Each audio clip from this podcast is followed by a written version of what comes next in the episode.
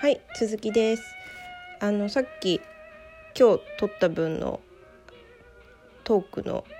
1回目を聞き直してたんですけどちょっと私間違えてあのベクトル平行体のことをベクトル平均体って繰り返し言っちゃってるのに気づきました。すいません間違ってますね。なんででしょうね。ベクトル平行体なんですよ。シード・オブ・ライフはベクトル平行体なんです。なんで平均体って言ってるんでしょうね。恥ずかしいですね。あのこのアプリは基本一発撮りしかできないものなのでちょっと編集するのもできないしあとなんかせっかく話した分をもう一回撮り直すのもちょっとできない。同じことは多分話せないのでもう間違ってるんですけど、まあ、そこはあのご容赦いただいてあのベクトル平行体なのでもしあの検索とかされたい方はシード・オブ・ライフかベクトル平行体であのネットで検索かけてもらえたら画像とか見れると思います。であのワークショップ自体は、えー、結構いろんなあの催し物がもりもりになったんですけどあの最初にそのあの、えーと、綿棒ワークをする時にあのその前に、まあえー、秋山さんのお話とかあとシンギングリーンっていうあのものを使った音開きから始まってまあこうこれからの何でしょうね地球とかあの私たちの住んでいるこの場所とかのまあ流れがこんなんだよみたいな話を秋山さんがされてそこからまあそのつながりで今この新生幾何学がこうとってもその流れに乗るのに有効ですよっていう、まあ、お話をされたりしててもうその話自体がすごくあのもう面白くてあの、まあ、秋山さんは自分でも自称在日宇宙人でおっしゃられていてあの多分本当にそうなんだろうなと私は個人的には思うんですけどもですごくその面白いお話がたくさんあるのでそのお話だけで一日終わっちゃいそうだったんですけど、まあ、そこはあの一緒に主催されてた井上さんがこううまいことあのガイドされていてで、まあ、綿棒ワークしばらく1時間半かな？それぐらいしてたのかな？でその後にあの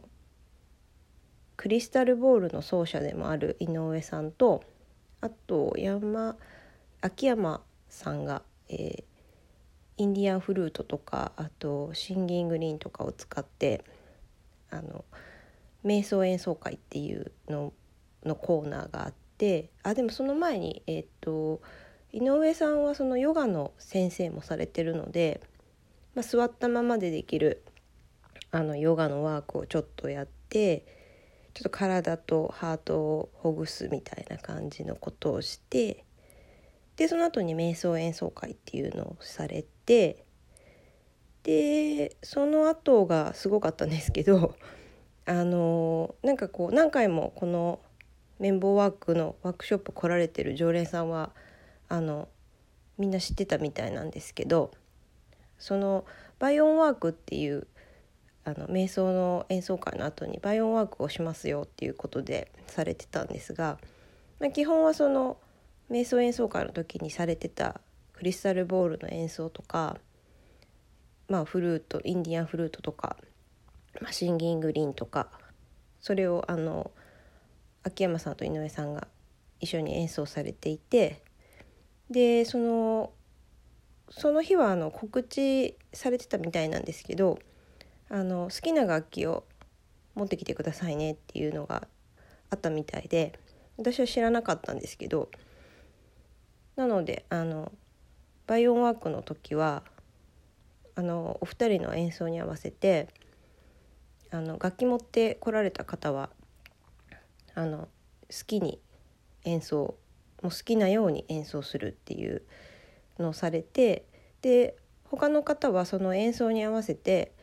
まあ、好きなように声を出して、まあ、その音というか音楽と音に共振共鳴してこうその波動を響かせてまあ愛と平和の祈りを捧げるっていう、まあ、時間だったんですけど、まあ、普段私あのこう声を出すこういう感じのなんかワークというか結構なんて言うんですかねちょっと苦手っていうかこう大きい声でわって出せないんですよね。で前にあの星の坊主様のお話会っていうのに、まあ、星の坊主様のお話もまた今度しようかなと思うんですけどそれに参加した時にあの持ち寄ってた、まあ、たまたま持ってたその鉱物っていうか自然のものにえっとその自然のものとこう共振共鳴するっていうので、まあ、ちょっとこのバイオンワークみたいな感じでこう好きな自分がこう出したいなって思う音を自分でこう歌でもまあ何でもいいんですけどこう声を出すっていうのを一緒にしようっていうワークがあったんですけどなんかその時も周りの人はすごいもう解放されてる方はうわーってわーっていうかなんかもうすごいこう自由に表現されてて。でもその時私もともとそのすごい表現をこうするっていうのがやっぱりちょっと抵抗がある私の中のブロックがあったのでなんかこう本当に聞こえるか聞こえない程度でこうやってますよみたいな感じで一応その場はやってたやり過ごしたんですけどなんかやっぱりその時にこう聞いてるとみんなのこう声が好き好きこう自由に出してるので本当にいろんな音が出るんですけどまあなんか最終的にすごい一つの何て言うんですかね調和というかなんかこう何とも表現しがたいあの音になっていてすごい面白かったんですけどなんかその時にこうやっぱりそういうワークを通して自分のこう中にあるブロックみたいなのに気づいたのであのそのバイオンワークの時あの秋山さんのワークショップのバイオンワークの時に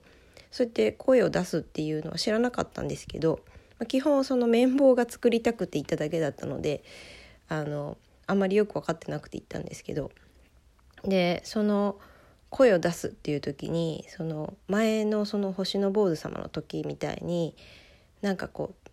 うなんとなく周りを見ながら声出さないでいるみたいなのはちょっとやめとこうかなと思って。で思いっきり私も自由に好きなようにしてたんですけど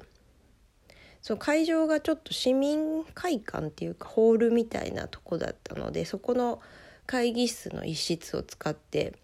何十人って集まってやってたので、まあ、おそらく突然そのこの子ワークショップのこと知らない人があの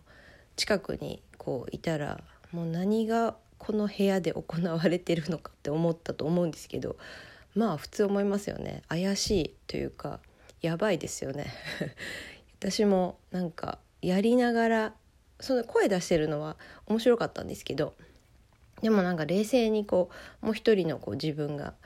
こうその状況をこう俯瞰してみたらすごく